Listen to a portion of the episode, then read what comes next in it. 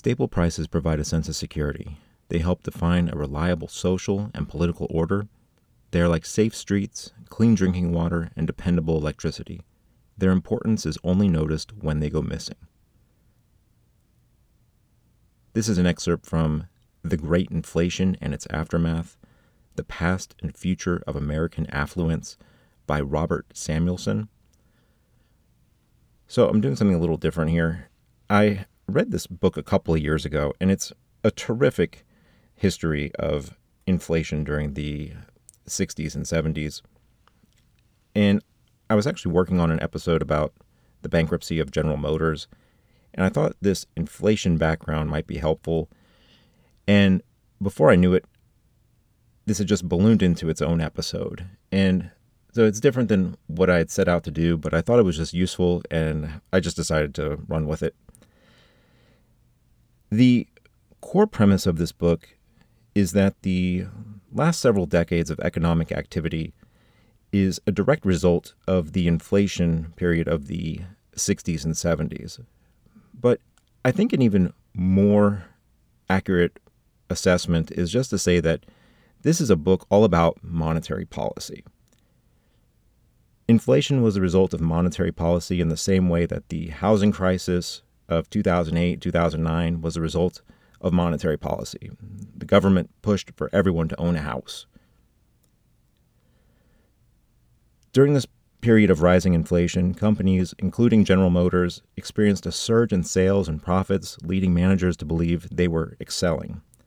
Between 1964 and 1974, after tax profits nearly doubled. However, when things were examined more closely, it turned out much of this growth was merely inflation. When companies began to share inflation adjusted financial reports in the late 1970s, the truth became clear. For example, General Motors announced a 70 cent, 77% increase in sales and a 46% rise in profits over five years. When adjusted for inflation, the sales growth wasn't 77%, it was 20%, and the 46% profit increase vanished. This situation wasn't unique to GM.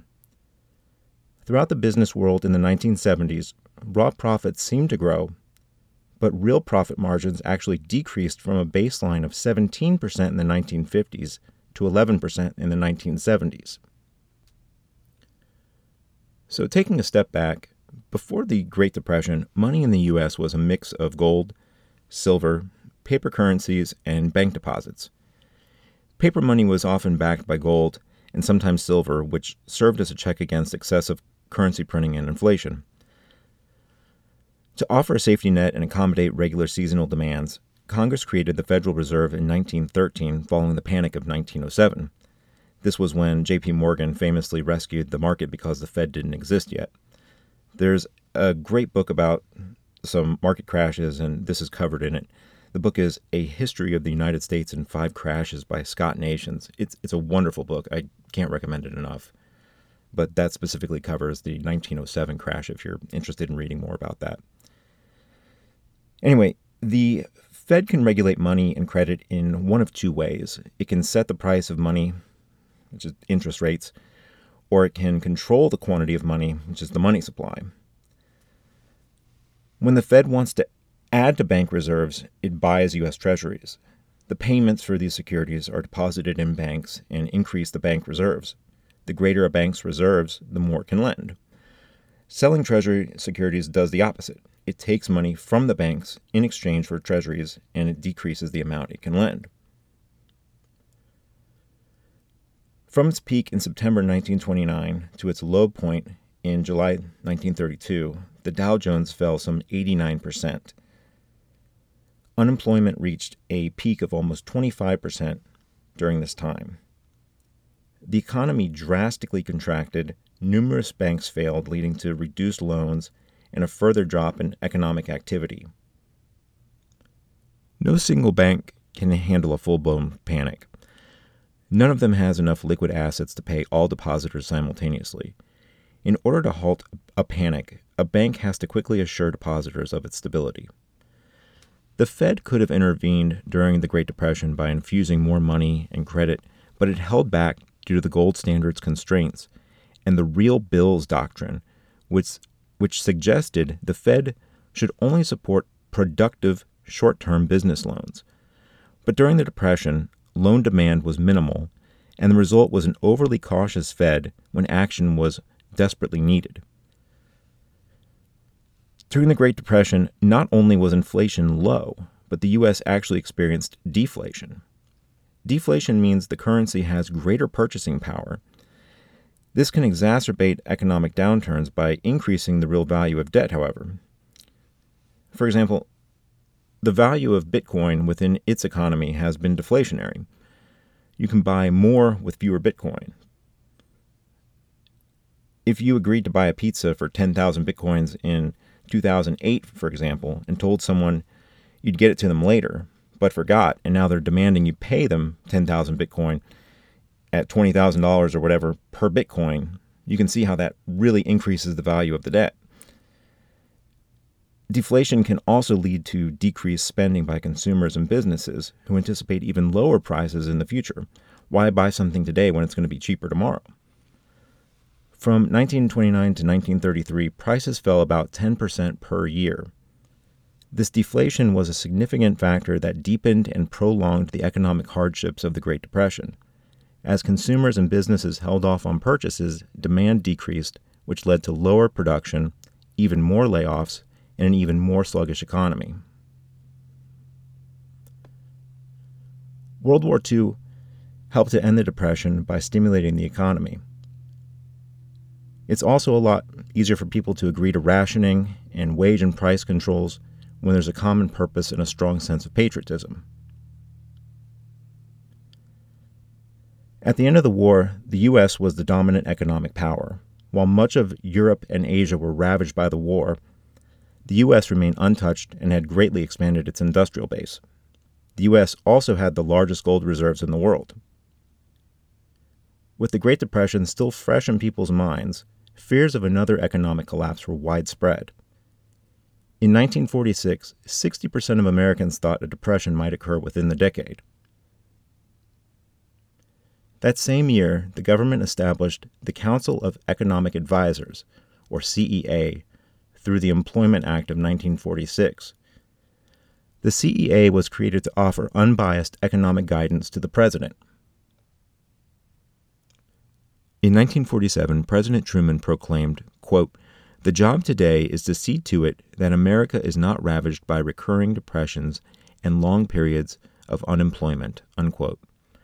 Eisenhower thought the government had to act if the economy was at risk of a deep recession or depression. We would need to run deficits and cut interest rates. In the 1950s, the growth in money supply matched the growth in the economy. In the 1960s and 70s, the growth in the money supply outpaced the growth in the economy, leading to rising inflation. From 1960 to 1979, annual U.S. inflation increased from a negligible 1.4% to a crushing 13.3%. By 2001, inflation had receded to 1.6%, almost exactly what it had been in 1960. It was impossible for people to predict what their expenses would be with this rampant inflation. So, how did this happen? Inflation is typically blamed on events like Vietnam or oil shortages. Without getting into the politics too much, is reminiscent of Putin price hikes. But this really goes back to the Council of Economic Advisers. Advancements in computers had allowed for modeling of multiple economic variables in ways that previously could not be done. From these models, economists calculated how far the economy had strayed from its, from its potential. It was believed that with more information, economists could predict recessions and inflation and then implement corrective measures. Booms and busts, recessions and depressions, these had been considered unavoidable aspects of capitalism.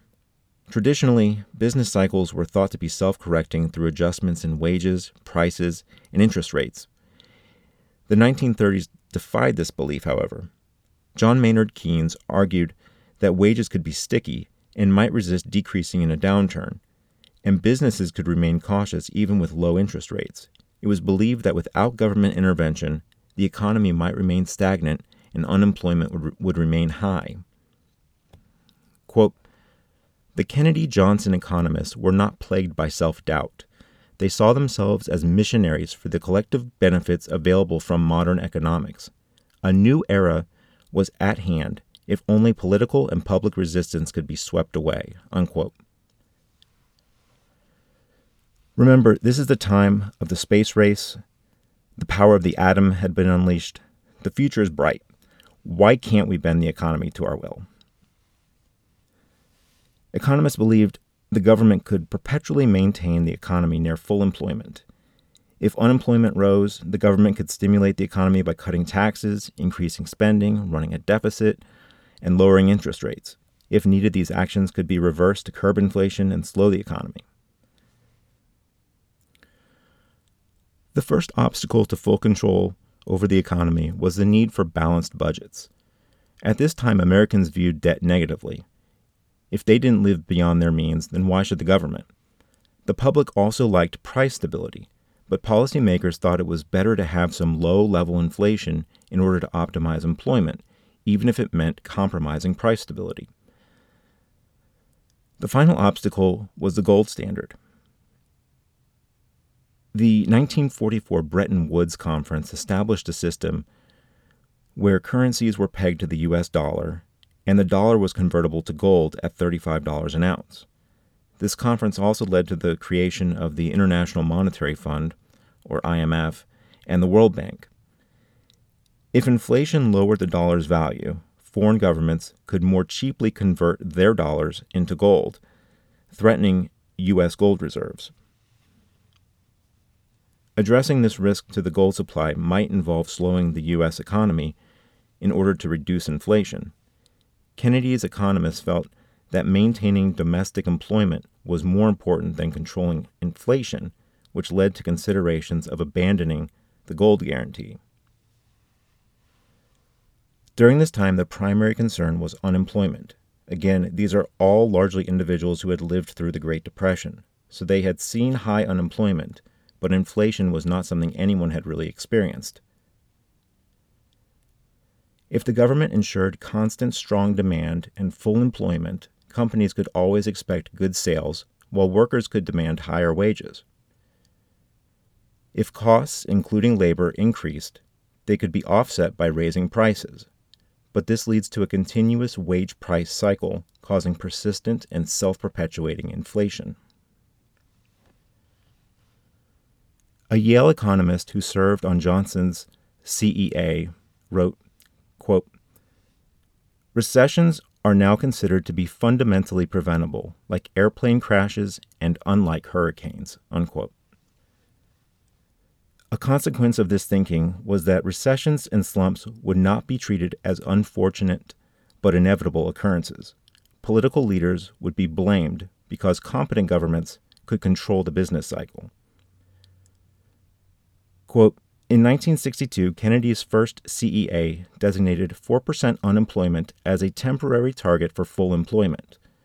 By the U.S. Phillips curve, that implied the country would run a permanent inflation rate of about 3% to 4%. The presumption was that most people would adjust to slightly higher inflation without much resentment or serious economic or social side effects. It was crucially presumed that inflation would be stable and not accelerate. Unquote. The Phillips curve describes the relationship between unemployment and inflation. It's an inverse relation, with higher inflation coinciding with lower employment and lower inflation coinciding with higher unemployment. There were two main views of inflation cost push and demand pull. The cost push view was that inflation was driven by a few key industries with unionized workers who could raise wages, which then got passed along as higher prices. Demand pull inflation was thought to result from excessive demand that couldn't meet supply. Think toilet paper during COVID. In a speech in 1974, the economist Milton Friedman stated, quote, Inflation is made by the government and no one else. Of course, no government likes to accept responsibility for its own defects, so governments, of course, blame greedy businessmen, grasping trade unionists, and spendthrift consumers. No doubt businessmen are greedy, no doubt trade unionists are, are grasping, and everyone knows that housewives are spendthrifts. But neither the greedy businessmen, nor the grasping trade unionists, nor the spendthrift housewives produce inflation. The reason they do not produce inflation is because none of them has access to a printing press on which he can turn out those lovely, or some people think not so lovely, pieces of paper with which you purchase goods and services. Inflation is always and everywhere a monetary phenomenon. Unquote. America's worst peacetime inflation occurred because the government, through the Fed, created too much money, and too much money chasing too few goods fuels inflation. As a side note, at the beginning of 2020, there was roughly $4 trillion in circulation. By October 2021, that amount had climbed to just over $20 trillion. In 1950, there was roughly $150 billion in circulation. It would not hit $1 trillion until 1977 to 78. Milton Friedman argued that if the government tried to hold unemployment below some natural rate, the result would be accelerating inflation.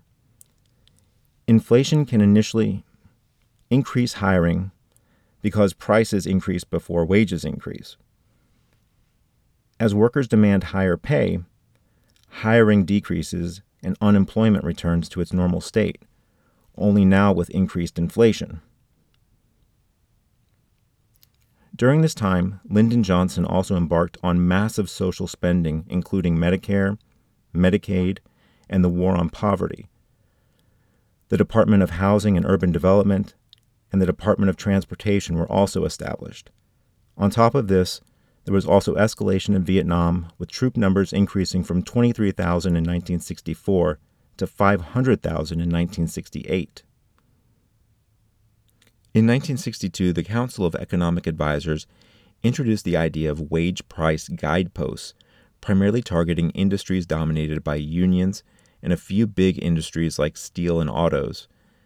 The concern was that unions could secure large wage hikes, leading these industries to raise prices and cause inflation even when the economy wasn't at full employment.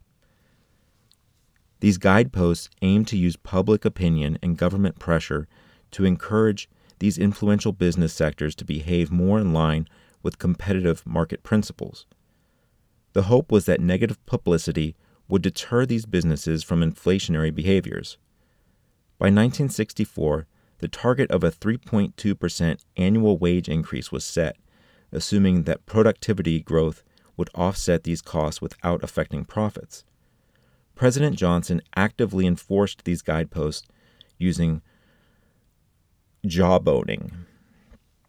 Think President Trump attacking businesses and CEOs on Twitter. Johnson believed he could talk businesses and unions out of inflationary behavior and that the problem would just go away. For example, in the mid 1960s, when aluminum and copper com- companies tried to raise prices, Johnson released materials from the U.S. strategic stockpiles to counteract price hikes. During the economic boom of the mid 1960s, President, President Johnson's jawboning proved ineffective against the strong upward pressures on wages and prices. Despite the initial successes, by 1966, wages were rising even faster than before. Wages and prices tended to rise during prosperous times, but didn't decrease significantly during downturns. Even in a recession with increased unemployment, wage growth hardly slowed. This indicated a weakening of traditional market forces.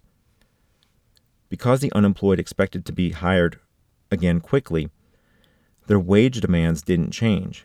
Companies stuck with surplus inventory had learned that demand was likely to recover, so they didn't need to cut prices to make shelf space.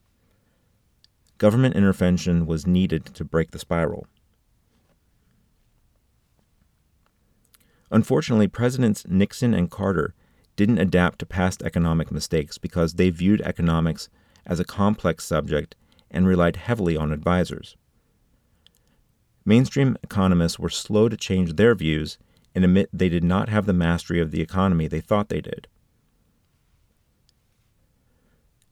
Then there was also the politics of things. Democrats and Republicans often took opposing approaches to the same problems. During this time, most presidents considered inflation a secondary issue. When inflation worsened, they addressed it, but often in a, reactive manner. Their primary aim was to ensure inflation didn't hinder other objectives, rather than setting aside other objectives to focus on inflation. When Nixon was elected in 1968, he wanted to exit Vietnam and open trade relations with China. Inflation was not a top priority.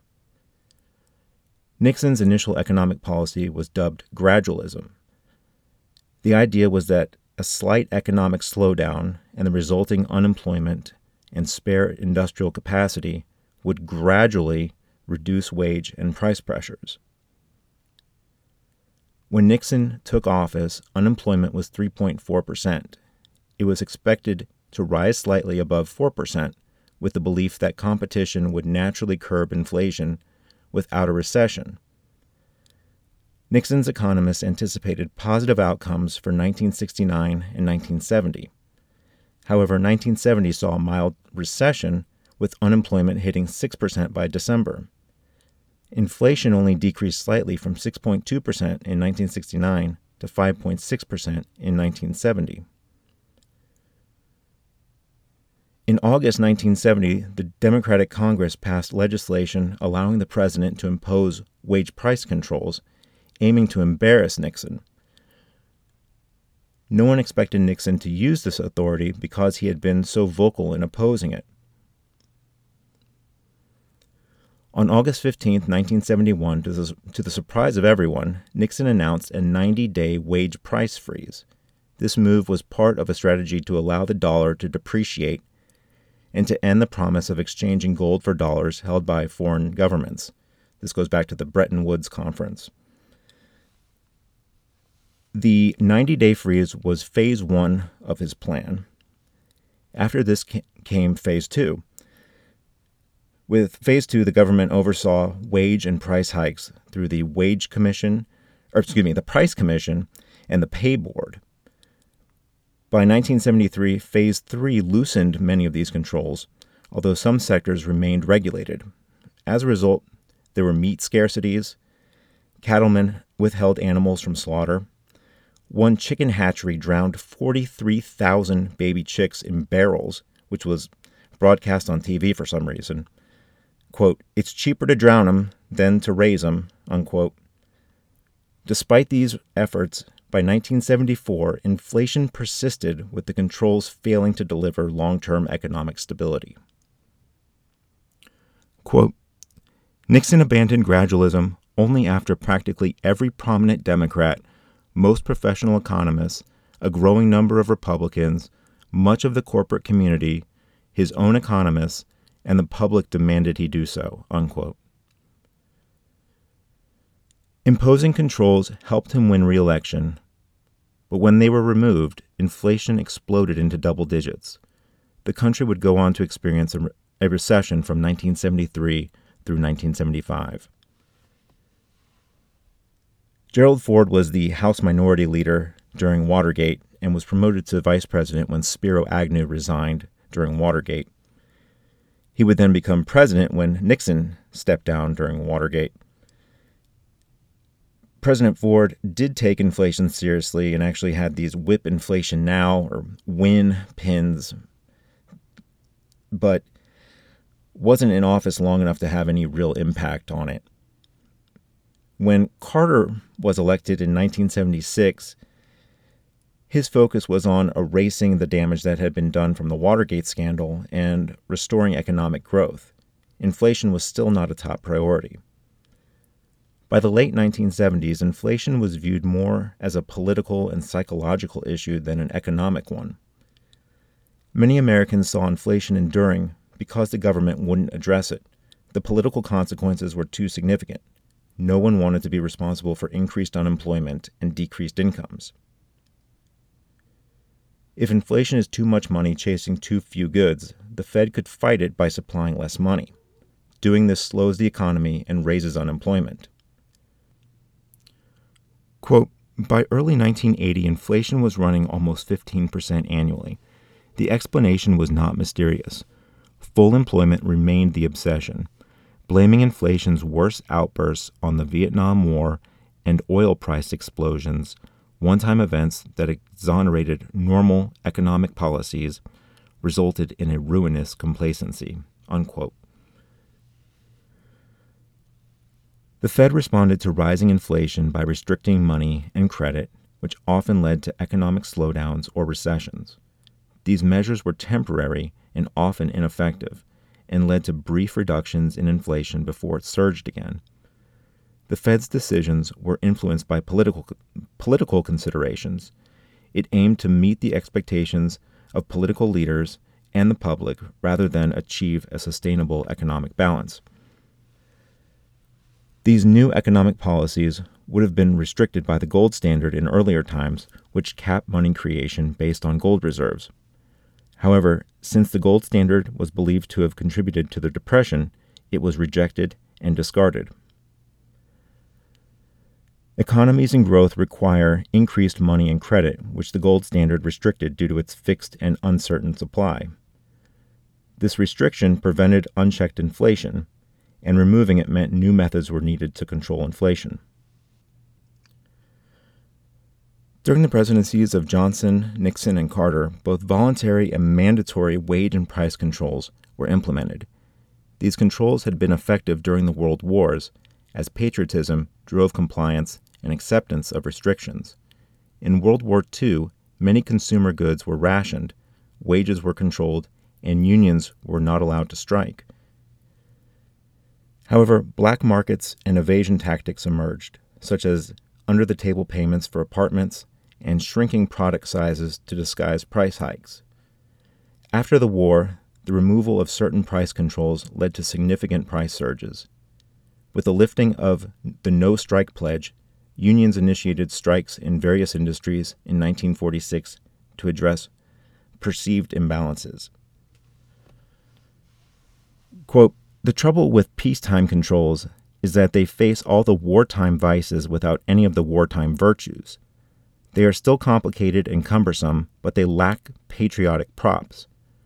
The controls, voluntary and mandatory, of the 1960s and 70s also had a fundamentally different purpose.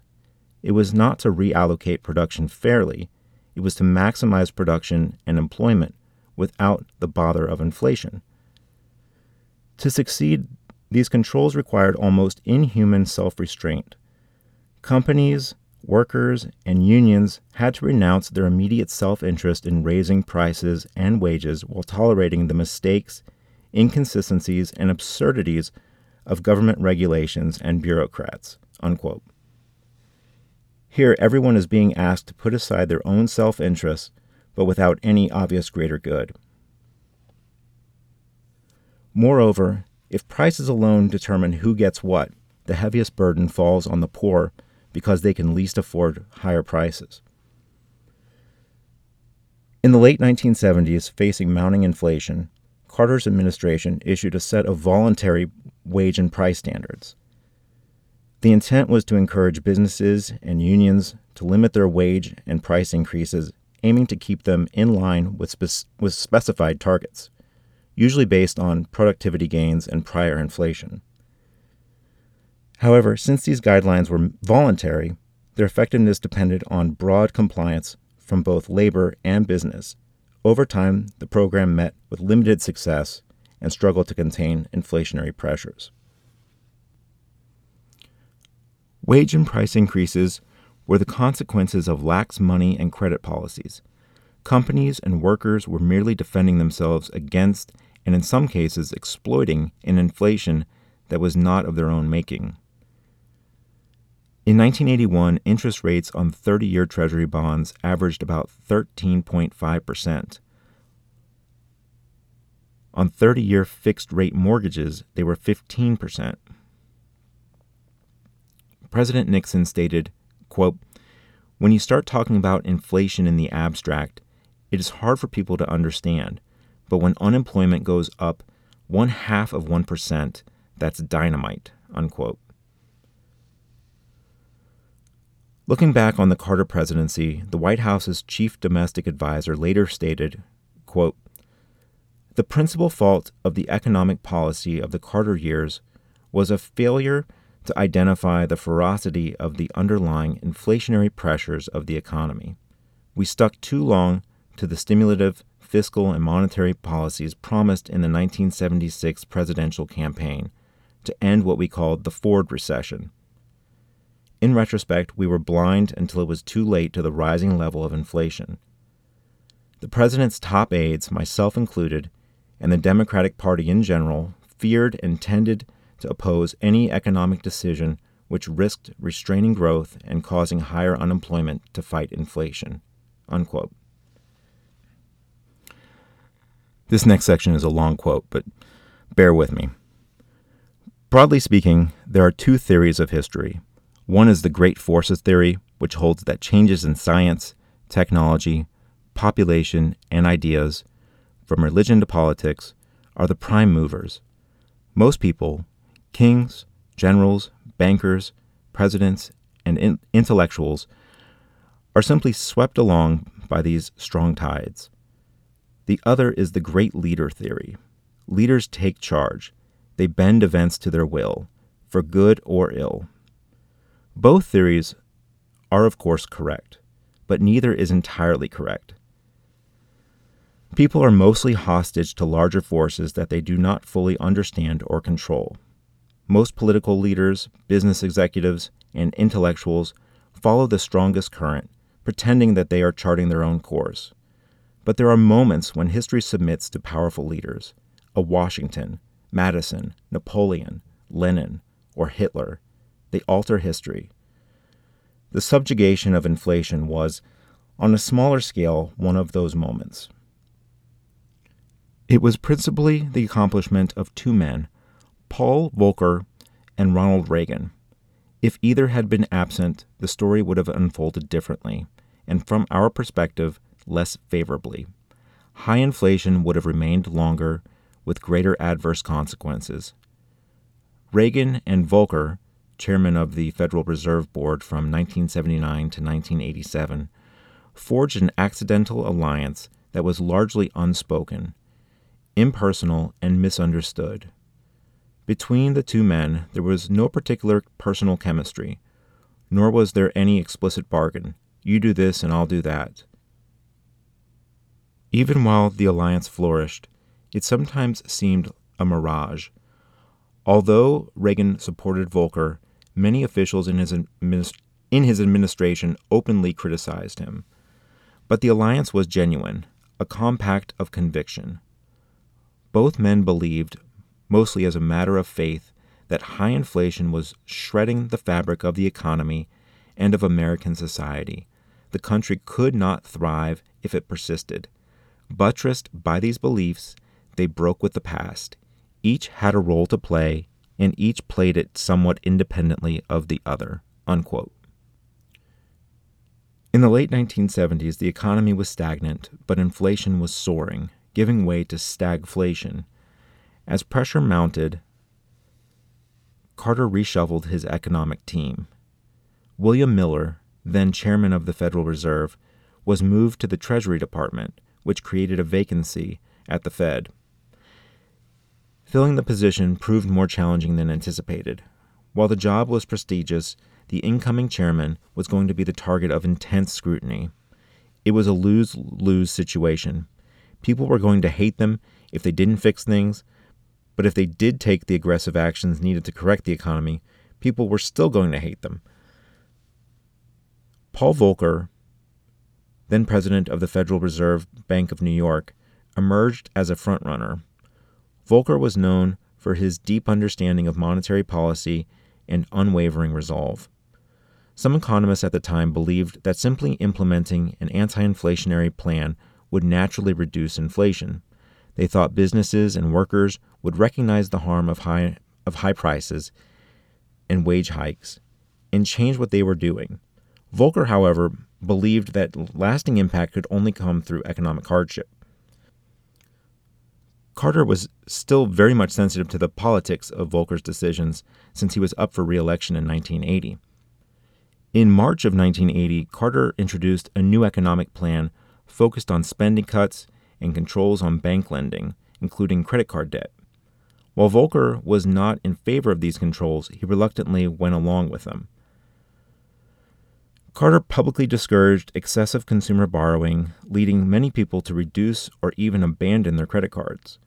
This resulted in a sharp decline in consumer spending and a significant increase in unemployment within a few months. Over just a few months, Visa alone would lose some 500,000 accounts. Ronald Reagan would win landslide victories in 1980 and then again in 1984. He lost only one state in 1984, which is unfathomable today. It's a foregone conclusion that states like California and New York are going to be blue states, and Texas is a red state, etc. Reagan's initial economic program promised to reduce the money supply in order to curb inflation. He was the first president to make that part of his agenda, and he never backed away from it. He was also the first president who understood that controlling inflation by regulation was not going to work. To combat rampant inflation, Volcker, with Reagan's support, aggressively raised interest rates and restricted credit.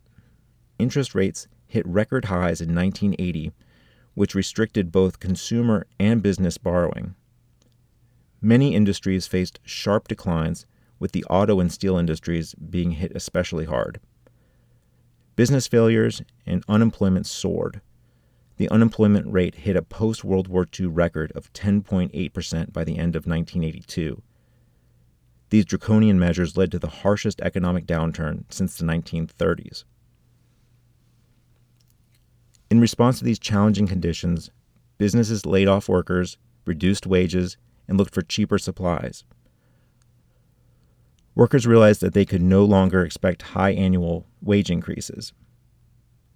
Quote, companies had to see that they could no longer raise prices as before because if they did, they might sacrifice sales or go bankrupt workers had to understand that high and rising wage increases were no longer automatically in the cards. Unquote. Reagan's approval ratings declined sharply from a high of 68% in May of 1981 to just 35% in January 1983. Reagan was acutely aware of the profound psychological impact of the constant negative media coverage on economic sentiment. The evening news often highlighted job losses and economic hardships. There were endless human interest stories about small businesses going under or individuals who lost their jobs. At lower levels of, of unemployment than what Reagan was enduring, Nixon and Carter had both lobbied the Fed for pro job policies. As the economy worsened, Reagan refrained from publicly criticizing Volcker. Instead, he voiced support for him, emphasizing the importance of fighting inflation and expressed confidence in the Federal Reserve's policies. This did not prevent others in government from attacking the Fed. The Senate Majority Leader told the Fed to, quote, get its boot off the neck of the economy, unquote. There were calls to impeach Volcker and draft legislation forcing the Fed to reduce interest rates. Reagan's firm support allowed Volcker to continue his strict anti inflationary measures despite their unpopularity. Quote, what Reagan and Volcker shared was a reflexive loathing of inflation and an absolute faith that the country needed their policies. You have to start with the, with the conviction that price stability is better than inflation and that better means better for economic growth and stability in the long run and better for everybody, Volcker once said. He dismissed academic economists' elaborate arguments that a little bit of inflation might be good. Unquote. Volcker proposed a shift in the Fed's approach from targeting interest rates to focusing on the basic money supply, specifically M1, which represents cash and checking accounts. Instead of trying to, to determine the correct interest rate, the Fed would regulate the amount of bank reserves, thereby influencing the total money supply. This approach aimed to control inflation by limiting the amount of money in circulation. Throughout the 1970s, the Fed tried to manage the money supply by adjusting interest rates, but this method was ineffective. Volcker believed this was due in large part to human nature, namely the reluctance to make unpopular decisions like raising interest rates. The challenge was determining a rate that promoted growth without causing inflation. As inflation increased, what was once considered a high rate might effectively be low when adjusted for inflation. Volcker felt the Fed was constantly behind in its adjustments, leading to periods with low or even negative real rates when accounting for inflation. Remember, his goal here is to reduce the money supply, so he's trying to get people to put their money into savings accounts, treasury bonds, CDs, places where it's not going to be spent. But if the interest rate is 5% and inflation is 10%, then the real rate is negative 5%. So there's no motivation for people to put their money into those instruments under that situation. What might seem like a really high rate, say 15%, is really just 5% if you have 10% inflation. 15 minus, minus 10. So you may need something like 20% rates if you have 10% inflation to have 10% interest on those accounts. And that would get people to actually move their money into something like savings accounts, CDs, etc. As the recession grew more severe, Americans piled up cash. There's a rush to liquidity. Home builders sent the Fed two by fours to represent un- unsold homes. Car dealers sent the Fed keys to unsold cars. But if the Fed yielded too early, then all this pain would be for nothing. Quote, because interest rates incorporate inflationary expectations, the failure to dispatch inflationary psychology could result in a Pyrrhic victory. Once inflation revived, rates would rise. Unquote. So if you don't fully defeat this thing, you're starting the process over, except you're starting from a much higher interest base. Think of this almost as an infection. This is why they tell you to take the full course of antibiotics for seven or 10 days or however long. You don't want to just take the drug for a couple of days, introduce some antibiotic resistance, and then make the infection stronger. Next thing you know, you're even sicker, and now you need something like an IV antibiotic. Historically, economic downturns only temporarily reduced inflation. It would surge back once the economy improved. However, under this approach, the cycle of temporary relief followed by a resurgence of inflation was broken, marking a significant departure from past patterns. The Fed had applied significant economic pressure, leading to concerns about the banking sector and unemployment. The number of business failures in 1982 was nearly 50% higher than any other year since World War II. It was almost 25,000. And it would double to over 50,000 by 1984.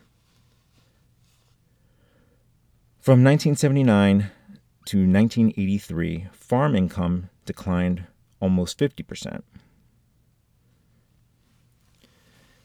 Declining inflation or disinflation was equally powerful. It led to lower interest rates, which led to higher stock prices and later higher home prices. It has helped to promote the past 30 plus years of growth. With stock and home values rising, Americans felt wealthier and spent more. Savings declined. Ultimately, this culminated in speculation and excess. Home loans were extended to unqualified buyers. The presumption was that home values would always be worth more tomorrow than today. And this provided a false sense of security to lenders and culminated in the subprime crisis of 2008 to 2009, which of course is a story unto itself. the book gets into some of this and talks about what the future may hold. And it's it's a wonderful book. There's so much that I had taken notes on and started to write stuff about, and I had to condense it down to make it a coherent sort of story. But if you have any interest about this subject or just this time period, I think it's just a fantastic book and a way of looking at the 60s and 70s through this lens of inflation. So, again, The Great Inflation and Its Aftermath by Robert Samuelson. I just thought it would be an interesting way of looking at the General Motors uh, bankruptcy and everything with the unions. Thanks so much for listening.